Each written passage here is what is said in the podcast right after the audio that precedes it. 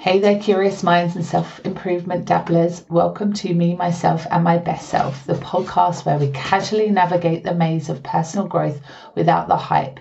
No promises of overnight transformations or grand life revelations here, just real talk, relatable stories, and a few laughs as we figure out this whole becoming our best selves thing.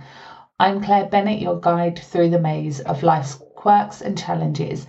Let's wander through it together. No pressure, no perfection, just a touch of curiosity.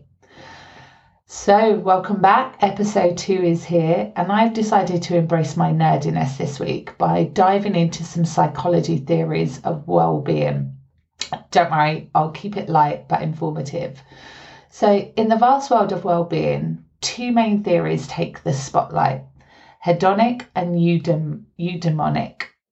It's like a dance between chasing pleasure, hedonic, and searching for meaning, eudaimonic.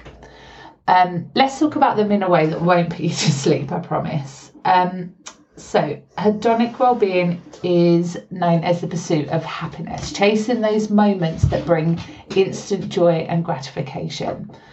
On the flip side, eudaimonic well-being is about finding fulfillment through deeper connections to values and virtues. Okay, so let's start with eudaimonic well-being. Achieving eudaimonia eh, or human flourishing involves living a virtuous and meaningful life. It's the first suggest it was first suggested by the philosopher Aristotle. Um, this theory is one that is not as well understood, um, but I like to look at this one as your guiding principles to life. It's a long term strategy and you're not necessarily going to see instant results, but over time it will definitely reap the benefits. Um, pursuing eudaimonic well-being involves living a life that is virtuous, meaning morally good and involve characteristics such as courage, wisdom, justice, temperance, and compassion. Now, virtuous, um, obviously, there's different characteristics depending on different religions, different cultures, um, but this one is about understanding your own virtues and living by them. It also involves getting to know yourself, so your strengths, your weaknesses, your values, your passions. Um, and this self reflection needs to be a journey of continuous learning. So, like anything, we change with time, we change with experience, we change with context. So, it's about really getting to know who you are in every situation, the good and the bad. Um, goal time again. Um, not just any goals though, these are the big, meaningful ones that make your heart do a happy dance. And it's about identifying them, committing to them, and chasing them like you're trying to pursue your favourite snack. Um, you also need to invest in positive connections and relationships, like you're building a dream team for life's wild ride. Uh, these are the relationships that are built on trust, honesty, mutual commitment. Um, but also, there's actually been some um, more research out um, lately about relationships because and how you can beat loneliness. Um, and one of those things is that it's not just about having social interactions, but it's about having those interact those positive social interactions um, and an ongoing basis and on a daily basis. Um, also live mindfully regularly sorry regularly check in um, to your actions your motivations and reactions. Um, it's like having a built-in compass that keeps you heading in the right direction. So i noticing when you react to certain things or for me I, di- I did this at the beginning of the year. I used to hate it. Um, when you're driving along and you pull over to let someone pass and they don't say thank you. It used to drive me insane. Um, and then I realized actually, this is my problem, not necessarily theirs. Um, but it's made, it's made driving a little bit better for me because I'm I'm not angry every time someone doesn't say thank you and I do a nice thing. Um, also, reason and next one is reason and critical thinking are your sidekicks so make choices that make sense and align with your values and your long-term goals. Um, my, one of my favorites never stop the curiosity curiosity train. So keep learning keep reflecting and unlocking deeper insights into yourself and the and the world. Um, and embrace challenges. Yes, bring them on. View those hurdles as opportunities to flex your super well-being muscles. Overcoming difficulties is like discovering your own superpowers and it builds resilience. Without challenges, we don't become resilient. So that's eudaimonic well-being. So now look now let's move on to hedonic well-being. Now this is often seen as the fun one, the one that most of us seek. Living hedonically involves seeking pleasure, maximizing positive experiences, and avoiding pain. Now, hedonic, uh, sorry, hedonic well-being does get a bad rap, and is the pursuit that can lead to too much of a good thing. You also have the concept of the hedonic treadmill.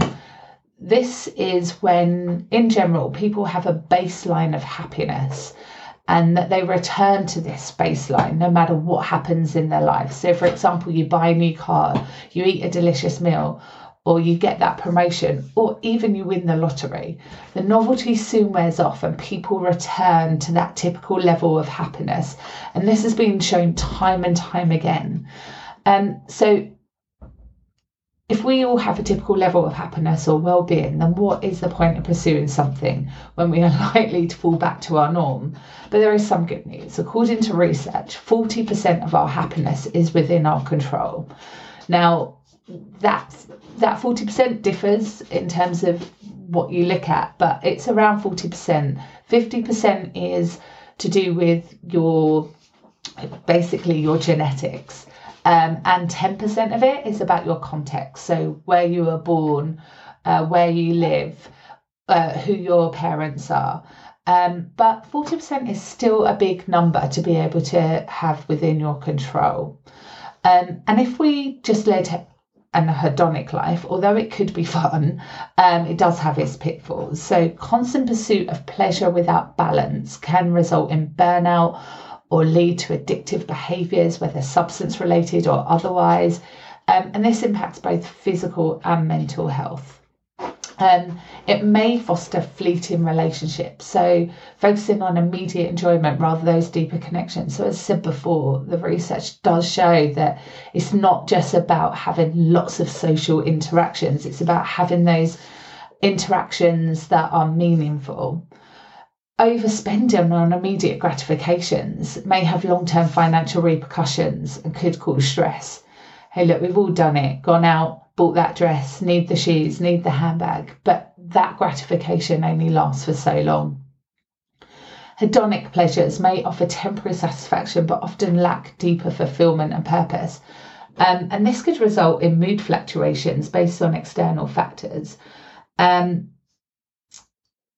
on the flip side, living a wholly eudaimonic life while fulfilling comes with its own set of challenges. So it might lead to rigidity.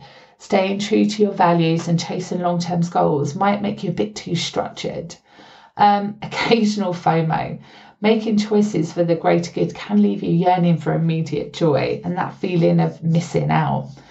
Um, and it can also put a restraint on relationships. So it's all about finding that balance between personal, pers- sorry, personal aspirations and growth, and being the friend and partner or family member that um, you want or you're meant to be.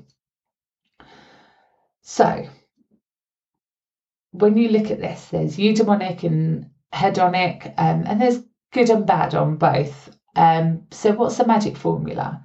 Well, it is all about balance. Um, and here are some suggestions. So, identify those pleasurable activities, uh, reflect on what brings you joy, and make time for those activities. So, always that delaying gratification is not always a good thing. You need to be able to just go and have some fun, let your hair down. Um, prioritize self care. So take care of your physical and mental well being, um, and see that as a as a positive activity. So find something you love to do um, that helps your physical or your mental well being. Um, build positive relationships, cultivate meaningful connections with others, um, indulge in enjoyable experiences. Um, let yourself enjoy them. So be mindful, um, practice being fully engaged and enjoy the activities. So if you're going to have that lovely three course meal, then enjoy every single bite um, and let yourself enjoy it without feeling guilty the day after because your goal is to lose weight or this, that, and the other. Enjoy it guilt free. Balance hedonism with responsibility. So balance the two. Enjoy the moment, but keep long term goals in mind. So, for example, if you're going to go um, have a day off from chasing your goals or have two days off, have a week off, but come back to it as regenerated and, and feeling like you can then carry on. Cultivate positive emotions, focus on gratitude, joy, and contentment. Um, gratitude is one that gets lots of good rap. Think about what you're thankful for every day. Um, avoid excessive behavior. So, moderation is a key to a healthy lifestyle. Incorporate playfulness. Remember, like when you're a kid, you just used to giggle at the funniest things. If you go back, think what you used to enjoy as a kid, um, and maybe start to add those things into your life. Dance around the kitchen to your favourite music, or infuse some playfulness into your daily life um, and celebrate achievements, acknowledge and celebrate your successes. So, as you're going through these, like I think I mentioned this last week, but as you're setting goals and going through them, um, celebrate the small wins. It's not all about that big destination. Um, and people, especially now at the moment, everyone keeps talking about having a more balanced life. Um, they want to they want to feel more balance in their home and their work and all of this. And I really think they're referring a balance between this hedonic and eudaimonic rather than a balance between life and work and family and all of those other things, money and and I actually think that hedonic and eudaimonic, when you kind of get that balance right, um, then you are living, then sorry, you're having a balance of both pursuits of well-being that can result in a life well lived. Um, I'm not sure a 50-50 balance of hedonic and eudaimonic is probably right for me. Maybe in my 20s, a 50-50 split might have been about right, and maybe it was more hedonic than eudaimonic. But for me, now I think an 80-20 split, eudaimonic being the 80, is a really good balance for me.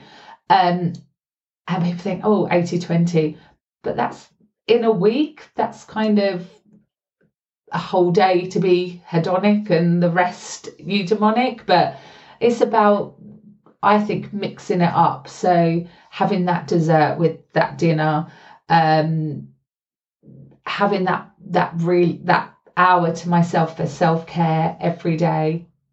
Um, so yeah, I think it's about that. I think this when people talk about balanced life, it's about getting this balance right, and it's it's going to be a different balance for everyone um, at different times of your life.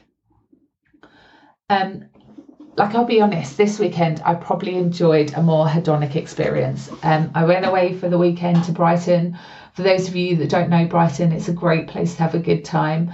Um, to put it in context, it is a firm favourite with hen and stag do's, although there weren't too many there in November.